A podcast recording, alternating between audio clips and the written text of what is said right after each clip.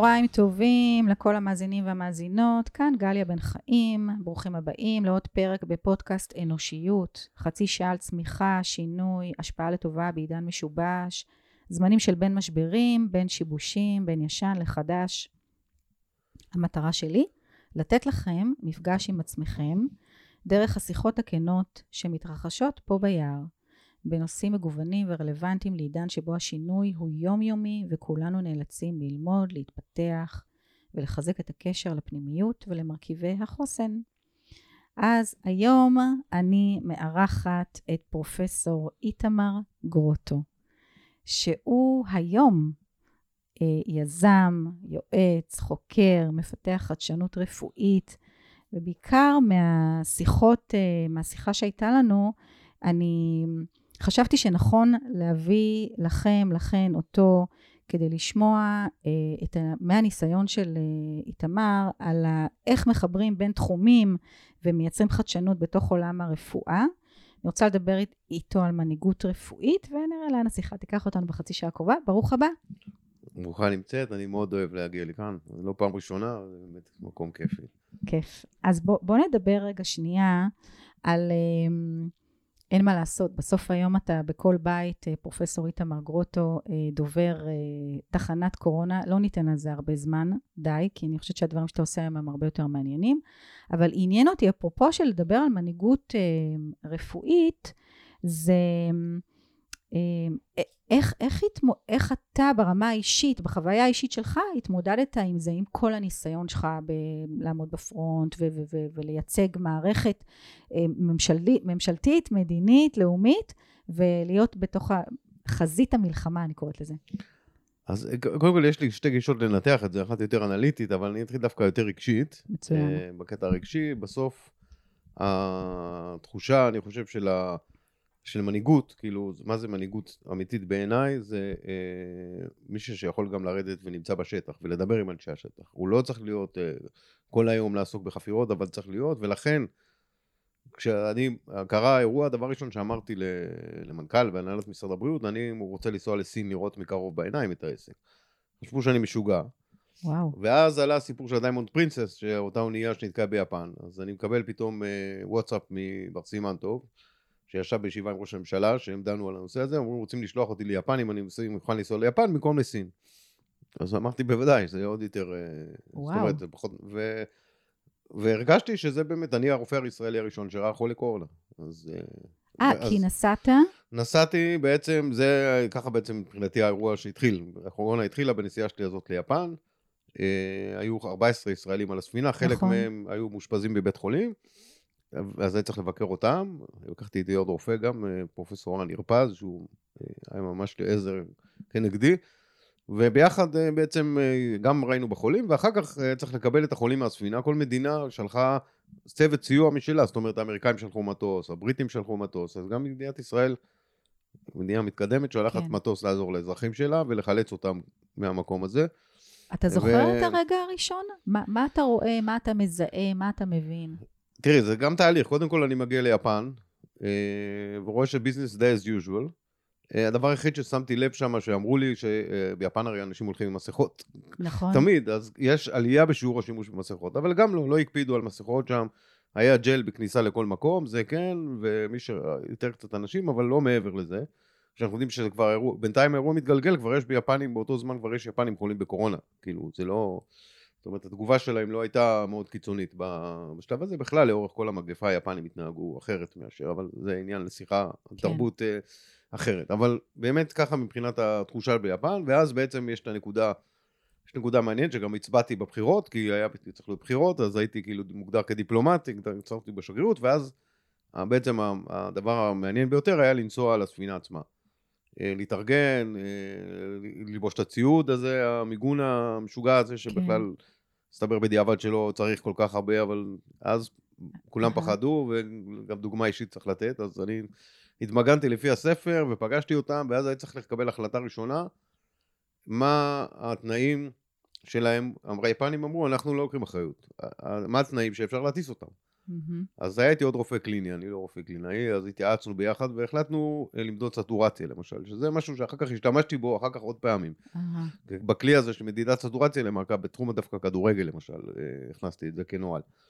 כדי לנסות לאתר חולים בשלב מוקדם, לא היה לנו, ידענו שחום זה לא מספיק, ובדיקת אה. קורונה זה לוקח, היה אז לקח כן. עשרה ימים, אז, אז זה כאילו היה זה, ואז אז עשינו להם איזה מיון ראשוני וואו. בכניסה, בדקנו חום וכמה דברים, והשארתי אחד אחד לעלות למטוס. ואז אתה חלית? לא, לא, אני לא חליתי מעולם. אה, לא חלית. לא חליתי מעולם בקורונה. אה, לא יודע, כנראה מפחד ממני. אה, וואו. אבל אה, אה, באמת לא חליתי. זאת אומרת, אלא אם כן חליתי בצורה כזאת כל כך קלה שאני לא הרגשתי את זה. אז הבנתי. אה, יכול להיות גם מצב כזה, אני לא יכול לשלול אותו. אבל אני לא הייתי אף פעם מרותק ולא כלום. אוקיי. אז אבל אתה... אני חוזר מיפן, כן. ואז אה, בלילה שאני חוזר, החליטו שמי שחוזר, כל מי שחוזר ליפן, בעוד. מדינות נכנס לבידוד. אז אני בין הראשונים שנכנס לבידוד בכלל, ובעצם מתנסה בחוויה הזאת של איך לנהל מערכת עכשיו, כשאתה נמצא בבידוד.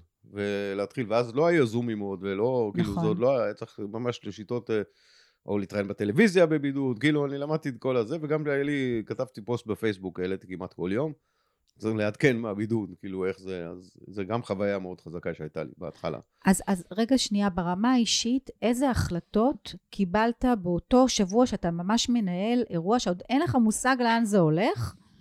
קודם כל, תראה, אני לא הייתי מנהל האירוע לבד. ברור. אה, הייתי למעשה, היה לי שני יתרונות. אחד, הייתי הרופא מספר אחד במדינה, כי בעצם מנכ"ל משרד הבריאות לא היה רופא. אז אה, זה היה חוזק אחד שלי. והחוזק השני, שהוא יותר בולט מזה, זה שבעצם כל חיי התכוננתי לאירועים מהסוג הזה. זאת אומרת, זה כמו מלחמה שאתה מת- מתאמן עליה 30 שנה בערך. תסביר. אה, אה, קודם כל, אני התחלתי בצבא כרופא צבאי, והייתי ראש ענף בריאות הצבא בסופו של דבר, ובעצם התמודדתי עם כל התופעות של מגפות ומחלות זיהומיות, כי זה מה שיש לחיילים, בדרך כלל זה לא חולים במחלות אה, לב כן. וכאלה. אז זה, משם התחיל הרקע שלי, ואז אה, אה, באמת הרבה מאוד מחקר, הרבה מאוד עשייה בתחום הזה, ניסיון להתמודד עם התפרצויות מאוד קשות וחמורות. קלות, גם בהתחלה שלי בשוטף, זה לא דברים שהם כל, קורים כל יום. כן. זאת אומרת, סלמונלה בקורנפלקס, או היה לנו איזה מיונז, סלמונלה במיונז, שמישהו נפטר באיזה בסיס, כלומר, דברים שבאמת מהותיים, שהם בעלי אפקט גם תעודה תקשורתית אה, מאוד גדולה. אז זה קודם כל הרקע, ואחר כך עברתי גם במשרד הבריאות כמה וכמה מגפות. היה ב-2009 שפעת חזירים, אה, אני זוכר שהיה בשפעת חזירים, נגמרה שפעת החזירים, אז אה, היה, הייתה כתבת אה, טלוויזיה של עיתון הארץ, אני לא זוכר, היא נפטרה כבר, אני לא זוכר את שמה, לצערי. אה, אז היא כתבה, אה, כשנגמר השפעת חזיר- השפעת חזירים, תם עידן איתמר גרוטו בטלוויזיה. אז זה היה באמת... אה, אוקיי, אז, זאת אומרת, אז, אז אני חוזר עוד פעם, סליחה שיצאתי מהזה, כן, אז כן. זה באמת הרבה מאוד, ופוליו היה לנו, שהייתי צריך לעבוד מול, מול ארגון הבריאות העולמי, ולעמוד בלחצים מכל מיני כיוונים, אז זאת אומרת, זה, אז הייתי מוכן. אז אה, איזה כל הניסיון- מיומנויות אבל השתכללו בך? זאת אומרת, הייתי מוכן. איזה מיומנויות, יכולות, מה- אה, מה היה, איזה דברים ברורים לך? אז, אז, אז כמו שהזכרתי קודם, החשיבות של המגע עם השטח, שזה הייתה לי מאוד חשוב. אוקיי. בכל התפקידים שעשיתי, תמיד נסעתי לבקר והייתי בכל פינה, אני חושב שאין פינה בארץ שלא הייתי, כאילו, באמת. אה, זאת אומרת, עוד כן. התחיל בצבא, אבל אחרי זה כראש שירותי בריאות, אתה יכול גם להגיע לכל מיני מקומות שאנשים אחרים לא יכולים להגיע, כי כן. סיורים עם צבא וסיורים כאלה וכל מיני כאלה. אז זה קודם כל ה... היכולת לגעת בשטח. ואיכשהו אחרי זה היכולת להעביר את זה גם לאנשים. זאת אומרת, Mm. ואני חושב שזה ה... לדבר איתם בגובה העיניים. זאת אומרת, אה, זה, זה שככה הייתה שיטת הניהול שלי לאורך כל הזה, אני מדבר עם, לא משנה אם זה שר הבריאות או נהג, אה, או מי שעכשיו אה, עובד בש"ג, וכאילו מאבטח, כאילו אני מתייחס אליהם באותו דבר. וגם פה, כאילו, הדרך הזאת, הבנתי שזה דרך של ליצירת אמון. אין בעיה אוקיי. לעשות, הנושא של אה, טלוויזיה, גם, זה משהו שעברתי הכשרות עליו, אפילו קורסים, איך לעמוד מול מצלמה בכמה וכמה סיטואציות. זאת אומרת, זה מיומנות שצריך לפתח. תשמעי, אני, בפעם הראשונה שבאתי, אני זוכר, זה היה שהייתי בענף בריאות הצבא, התראיינתי על, אה, היו שני רעיונות הראשונים, אבל המעניין יותר זה ביניהם היה את הנושא של אה, HIV.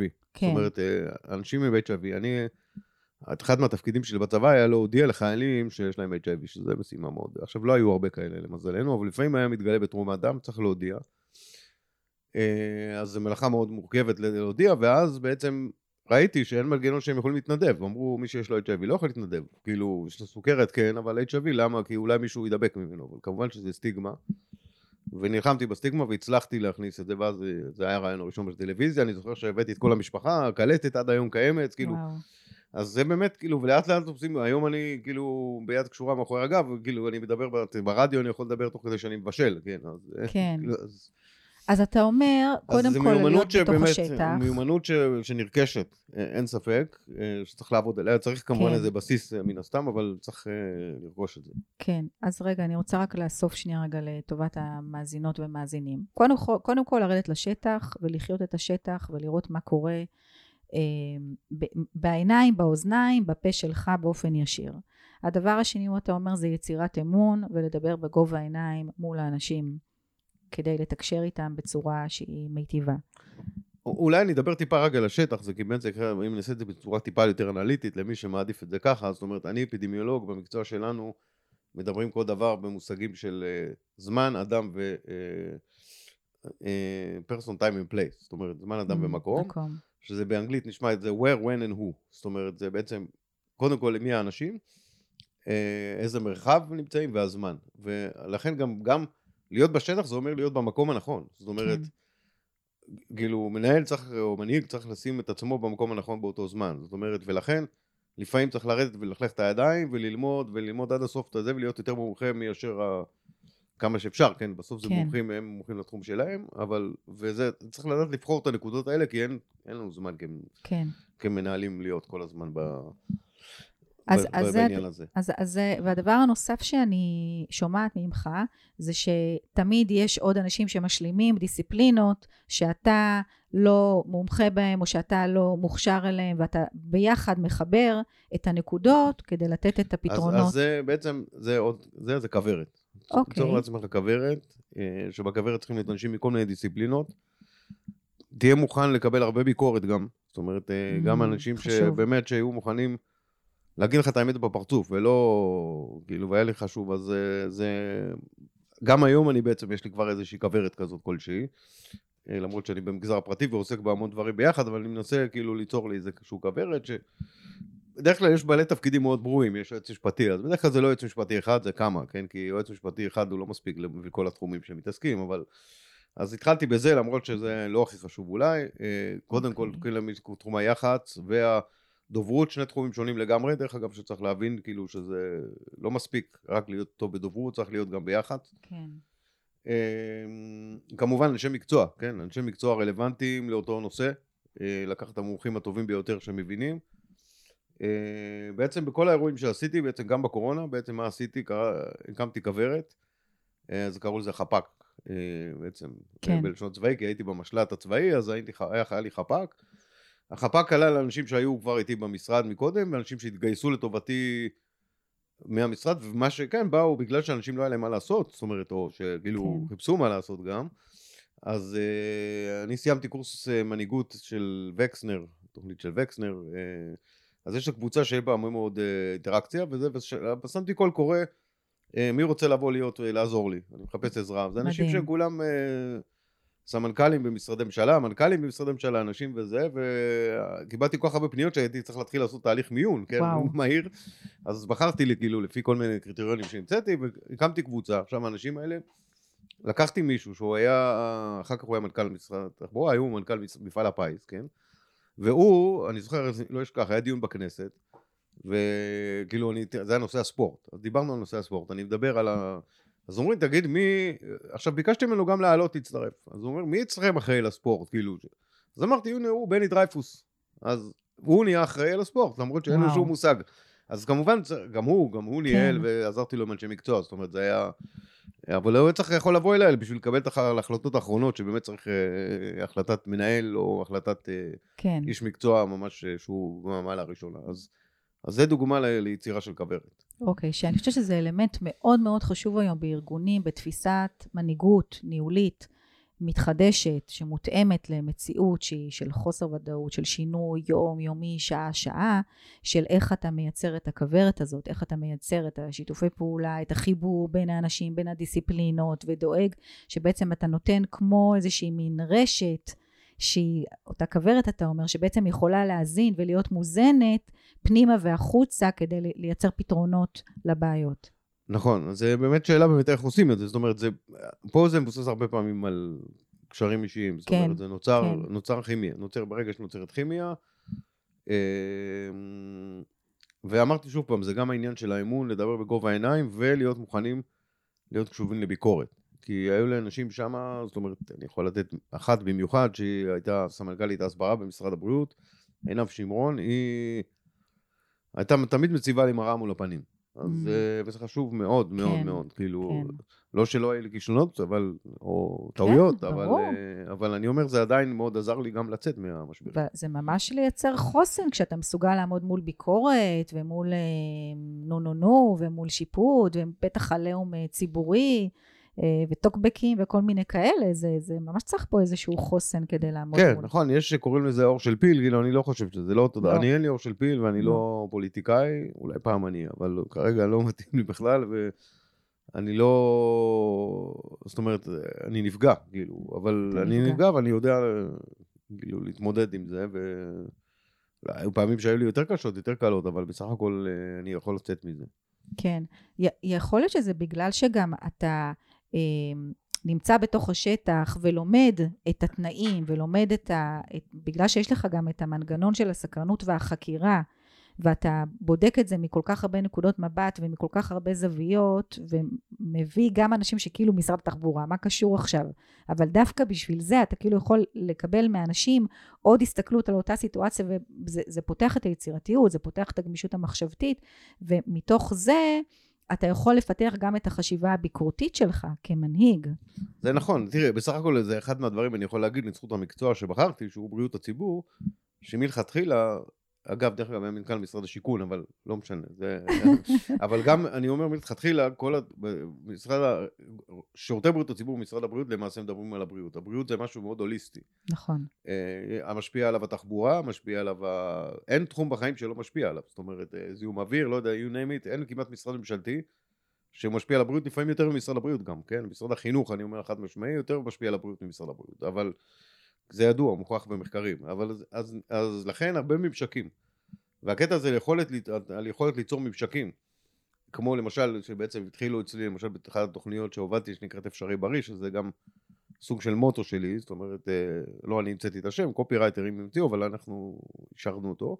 תסביר, תסביר. אז מה זה אפשרי בריא? אפשרי בריא אומר, אנחנו צריכים לאפשר לאנשים לעשות את הבחירה הנכונה. זאת אומרת, בסופו של דבר יש פה שילוב, אנחנו לא יכולים לכפות עליהם. אה, השיטה של כפייה אני לא מאמין בה, אה, אני גם התנגדתי לחלקים מסוימים בשיטה של ניהול הקורונה בהיבט הזה. מצד שני, אה, אנחנו לא יכולים להשאיר את זה ולהגיד אתם אחראים, אתם זה בעיה שלכם, כמו הגישה, יש גישה אמריקאית כזאת, אומרת מי שמעשן בעיה שלו, מי ששמן בעיה שלו, שילך להתמודד. כן. אז יש אחריות, אבל הדרך ליצור את ההשפעה היא באמצעות מה שנקרא אפשרי בריא, לאפשר, ולכן אפשר לתת המון דוגמאות, למשל המדבקות ששמנו על, על המזון. אה.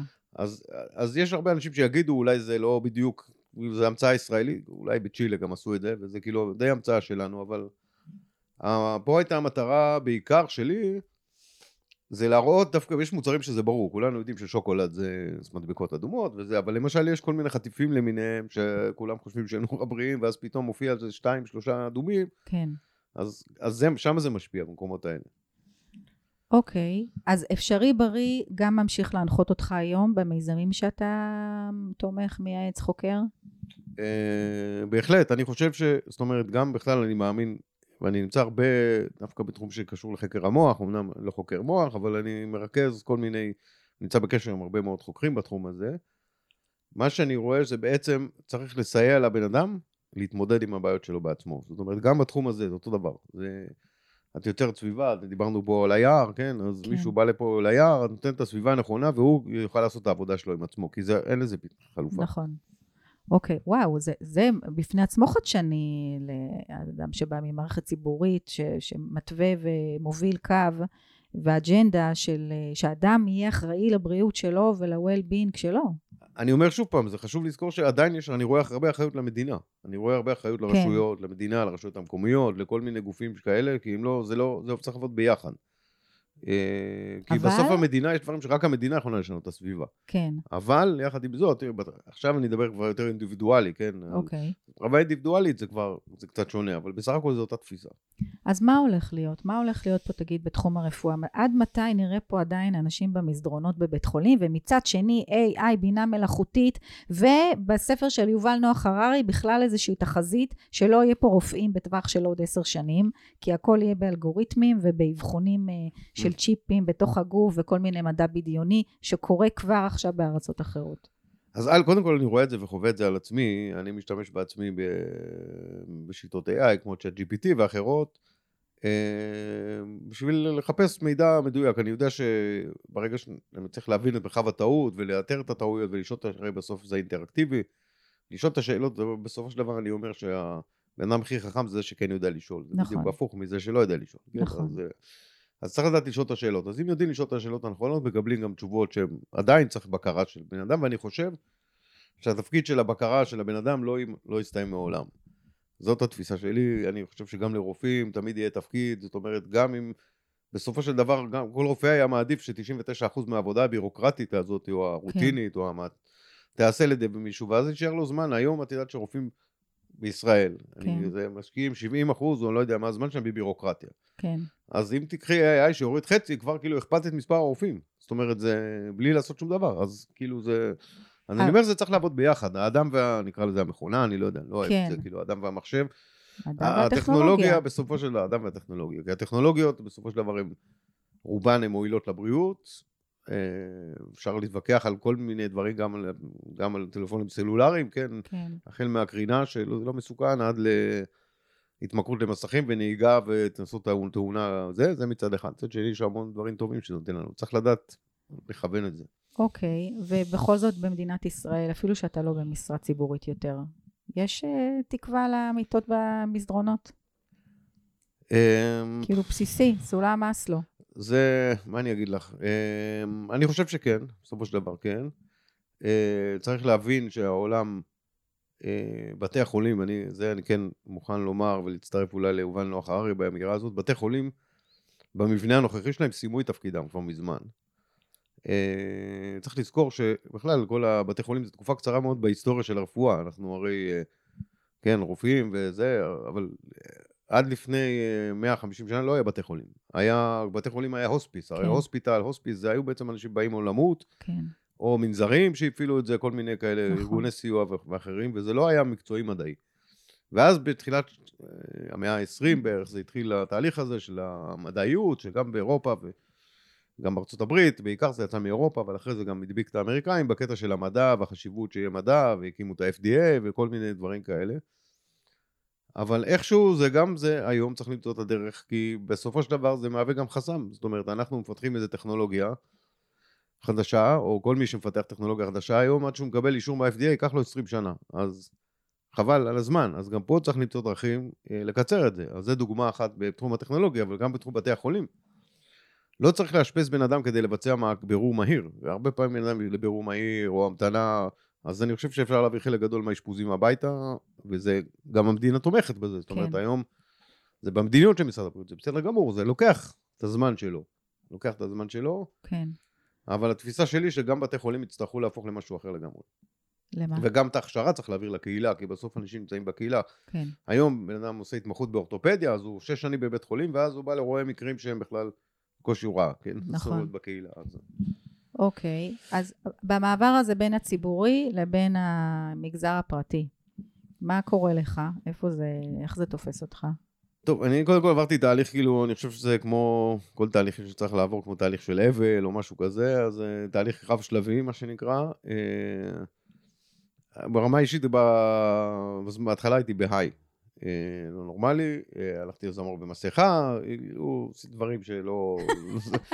שלא יכלתי, לא הייתי עושה אותם, אה, זה, וגם היום אני חושב שאני לא הייתי, זה כאילו הייתה תקופת ה... אוקיי. ואחר כך, אה, בטעות או שלא בטעות, הגיעה נפילה.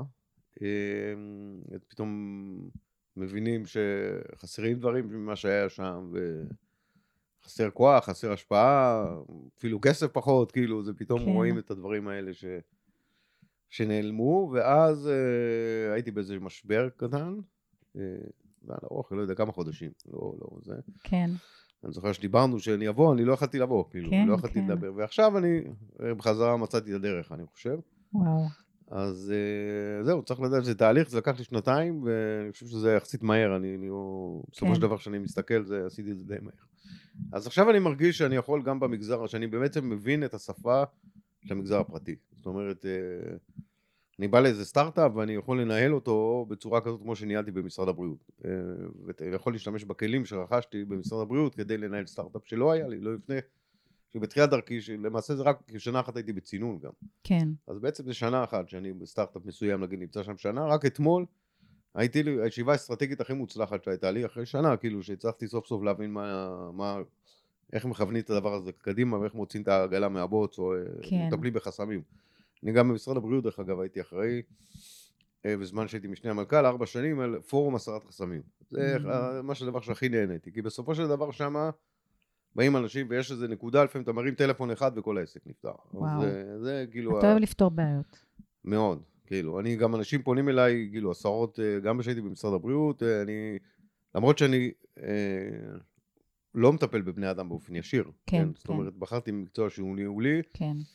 היה לי הרבה מאוד מגע עם, אה, עם אנשים שפנו ולהתייעץ ולשאול, ואני הייתי, לכל אחד עונה לו, זה לא כן. משנה מי מה, היה, הלשכה שלי גם הייתה מרכזת המון פניות, ו...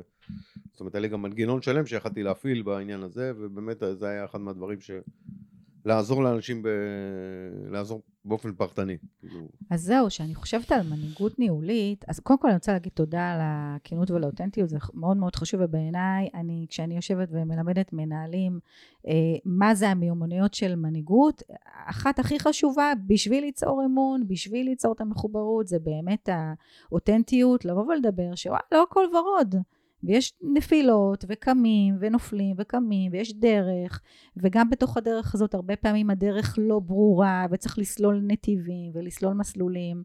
אז, אז קודם כל זה חשוב מאוד שסיפרת את זה ואני מודה לך על זה. והדבר השני הוא אני חושבת בהקשר למה שאמרת עכשיו זה שבעצם כיזם פרטי עכשיו במגזר העסקי נעלמה המעטפת של המזכירות, של השירותי משרד נקרא לזה. וזה פתאום כאילו אתה עכשיו עושה את הטלפונים ואתה קובע את הפגישות, ו... אז זה גם איזשהו שינוי ב state of mind. א', יש לזה יתרונות. אה, כי אז אתה, אני החלטתי שאחד הדברים שאני רוצה זה לשלוט באופן מוחלט בזמן שלי. אה, כדי שאני אוכל לעשות לי את ההפסקות מתי שצריך, ולנסוע לקפריסין, כן. שאני גם נמצא שם מתי שאני צריך, זאת אומרת, זה אחד. עכשיו אני רואה שיותר ויותר, אני באמת בתחושה שאני לא מצליח כבר להכיל. אז אני משתמש אוקיי. בכלים שיש, זאת אומרת, אם אני בסטארט-אפ ויש מזכירה, אז אני משתמש בשירותים שלה. אם יש כן. אה, עורך דין שאני צריך, אז אני פונה אליו, זאת אומרת, אני יודע להפעיל את האנשים כבר בשביל ה... אוקיי, זאת אומרת יש בשביל העניין למידה, הזה, זאת אומרת, למרות שהעסק שלי זה עסק, אין לי לא חברה ולא יש לי עסק, אני עוסק מורשה, כן. אבל אני עובד גם בהרבה דברים שהם גם אקזקוטיביים, חוץ מהעסק. כן. זאת אומרת, אה, אני גם עצמאי, גם שכיר, אז זהו, מכל אז- העולמות. אז זהו, זה גם המודל הזה ש, שאתה מביא מנהיגות חדשה שהיא מדברת את הגם וגם. זאת אומרת, אתה בהרבה מאוד זירות ובכל זאת יש ציר מחבר, נכון? הקושי, דרך אגב, זה אני חושב שמה שעזר לי לפתור את ה... באמת את קצת המשבר, זה למצוא את הציר המחבר. זאת אומרת, אוקיי. ברגע שיש לך ציר, שכל דבר שבעצם אתה עכשיו נמצא, אתה אומר, וואלה, זה קשור, והנה יש לי פה עכשיו, אה, דיברתי עם ההוא, ובאמת על משהו שקשור לזה, ו... אוקיי. זאת אומרת, דברים כאלה שאפשר לעשות חיבורים. אני מאוד אוהב לעשות חיבורים, אני גם... משרד, בעצם בקורונה, הגדרת תפקיד שלי הרשמית באיזשהו שלב הייתה אינטגרטור. אוקיי. אז לעשות אינטגרציה של כל הדברים ביחד. אז, אה, אז, אז כאילו זה דבר שבאמת מאפשר, גם העצמאות הזאת היא מאפשרת, זאת אומרת, אה, כן. ברגע שעצמאות לך, אתה יכול אה, אפילו לעבוד עם ארגונים שיש להם ביניהם ניגודי עניינים, בתנאי כן. ש, שיש לך מספיק אה, נכון. אינטגריטי בשביל לא לפגוע באף אחד מהם. אז זה משהו שהוא, אה, אני יכול לעשות. אז מה אה, הציר המחבר שלך היום? מה מייצר לך משמעות?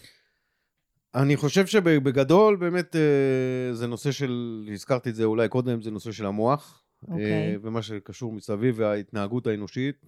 בסופו של דבר גם בבריאות הציבור אנחנו מנסים להשפיע על התנהגות נכון. של ציבור, אז זה לא משהו חדש לי לגמרי.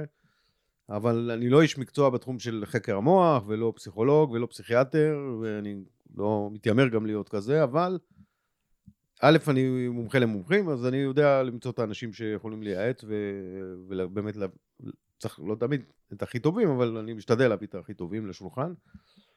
והחיבור. כשמה החיבור, המטרה? בעצם יש פסיכיאטרים, יש פסיכולוגים, יש חוקרי מוח, יש באקדמיה, יש בתעשייה, יש בכל התחומים האלה, זה לעשות כל החיבורים האלה, זה מה שאני אוהב לעשות. כדי ש... למען איזה מטרה? שבסופו של דבר, הנושא של ה... להבין את ההתנהגות האנושית ולראות, אולי עוד פעם, זה אפשרי בריא. זאת אומרת, לאפשר לאנשים Mm. לעשות את ה... זאת אומרת, לעבוד על עצמם. אוקיי. לפעמים צריך גם תרופות, אין מה כן. לעשות. יש... אבל איך לעבוד על עצמם, שבסופו של דבר יהיה להם טוב יותר. וואו. אז קודם כל עשיתי את התהליך בעצמי, אז אני אוהב קודם כל להתנסות, ואני גם מעדיף, בעיקרון גם כשאני אפתח אה, אה, תרופות, הכוונה שלי באיזשהו שלב להתנסות גם, אבל אה, אמנם זה כרגע תרופה פסיכדלית, אז זה לא כל כך חוקי, אהה. אבל אה, זה חלק מהתהליך גם של להתנסות, זה גם דרך אגב חשוב מאוד. כן, זה, זה גם מתקשר לקצת... חוקרים גדולים כמו לפניי, כן, אה, רופאים רבים בעצם שגילו, זה דברים שהם התנסו על עצמם או על הקרובים להם או משהו כזה, כן, החל מחיסון הראשון שהבן אדם דבר ראשון ניסה את זה על עצמו, כן, אה, זאת אומרת ג'נר שהמציא את החיסון הראשון לאבעבועות אה, שחורות, הוא קודם כל ניסה על עצמו, אז כן. טוב, תשמע, הגענו לסוף, ואני לוקחת מהשיחה הזאתי את ה... באמת את החוסן של המנהיג, שיודע לזוז ולהיות בתנועה, שיודע שאחרי נפילה תבוא גם הקימה, שיודע לחבר את הנקודות ולחבר בין אה, דיסציפלינות, אה, ש, שסקרן, שומר על סקרנות ועל... אה, והתעדכנות, התעדכנות כל הזמן צריך להתעדכן בטכנולוגיות ובכל מה שקורה, כאילו. הרלוונטיות, כן. הלמידה. כן. הלמידה. אה, כי הדברים באמת משתנים, וגם יכולת להבין לאן זה הולך. זאת אומרת, אה, יש, יש לזה גם, אה, זאת אומרת, אה, בגלל שאתה מבין, אפשר להבין תהליכים שהיו בעבר, ולנסות, לח... הם יחזרו עוד פעם, כאילו זה בסוף מין מעגליות כזאת, אז, כן, אז בהחלט אפשר גם להסתמך על הניסיון כדי לנסות לחזות את העתיד. זה בעצם מה שאנחנו עושים באפידמיולוגיה. אפידמיולוגיה, מה עושים? מנתחים נתונים של היום ומנסים להגיד מה יהיה מחר. אז זה אוקיי. בערך סוג של כן. המקצוע שלי. כן. אה, וזה זה, זה נכון גם לגבי המציאות הזאת, שבעצם צר, אנשים וארגונים צריכים להמציא כל מיני מודלים חדשים, ולהמציא גם את עצמם, אה, ו, וזה מצריך את הלמידה ואת הסקרנות ואת החקר, וגם אני חושבת חיבור מאוד למשמעות ממה שלקחתי ממך. בהחלט. הנושא של משמעות מאוד חשוב, וגם, אני חושב, גם היכולת באמת, אה, זאת אומרת, כאילו להרגיש שבאמת עושים משהו לטובת ה... משהו לטובת, לטובת משהו ה- גדול יותר לטובת משהו מעצמנו. יותר גדול, אז קודם זה היה משרד הבריאות, זה, משרד הבריאות באמת אה, ארגון מאוד גדול שנותן הרבה גב, זאת אומרת, אתה מרגיש הרבה, מאוד בטוח בפנים. כן. בחוץ זה קצת יותר מסובך לייצר, אבל לאט לאט, בסדר, זה, אני עובד על זה גם. וואו, אתה נהנה? אני נהנה כמעט מכל רגע, יש לי גם רגעים קשים, זה כמו כולנו, ברור. אה, אבל אה, רוב הזמן אני מאוד נהנה ממה שאני עושה, עושה דברים מאוד מגוונים. היום שלי נראה מאוד מאוד אקלקטי, ו... אבל אני גם, כן, אני מקפיד יותר על זמן לעצמי, אני לומד תופים, אני אה, וואו. עושה כל מיני דברים שהם אה, שוברי שגרה קצת, וכדי שאני בכל זאת, בכל זאת זה היה כאילו קצת טירוף לעבוד אה, כן. 24/7 וורקוהוליק. כן. אז, אז אתה אומר, מה שאני, אפרופו ב- בללמד אנשים לדאוג לבריאות של עצמם, אתה אומר, אני מתנסה על זה, ב- וה- וההתנסות העצמית, אתה מתנסה על זה בעצמך, איך אתה בעצם משנה את ה... או מעצב את ה-lifestyle שלך ואת כן, ה-well-being. כן, גם אצלי יש, אבל כאילו, זה לא שאני חי חיים מושלמים. שוב פעם, זה אה, יש אנחנו לא תמיד. התזונה שלה היא בריאה, ולא תמיד... בסדר, זה... כן, אבל- אבל בחלקיות. בסדר, אני גם לא מאמין, אני מאלה שלא מאמינים בשחור או לבן. כן. זאת אומרת, זה... אה, אם מדברים על גמילה מהתמכרויות, למשל, זה נושא מאוד מורכב, שגם בו אני קצת ככה נוגע, אז אה, יש גישת שחור לבן שהיא עובדת על אנשים מסוימים, ויש גישה יותר גם וגם, מה שקודם כן. אמרת, אז אני יותר הגם וגם, מתאים לי. אוקיי. תודה רבה שבאת. וואו, תודה היה רבה. לי מרתק. גם לי. תודה, מאזינים, אתם יכולים להעביר את זה הלאה, יכולים להמשיך לכתוב, להגיב, להתייחס. אה, שיהיה לכם יום מקסים.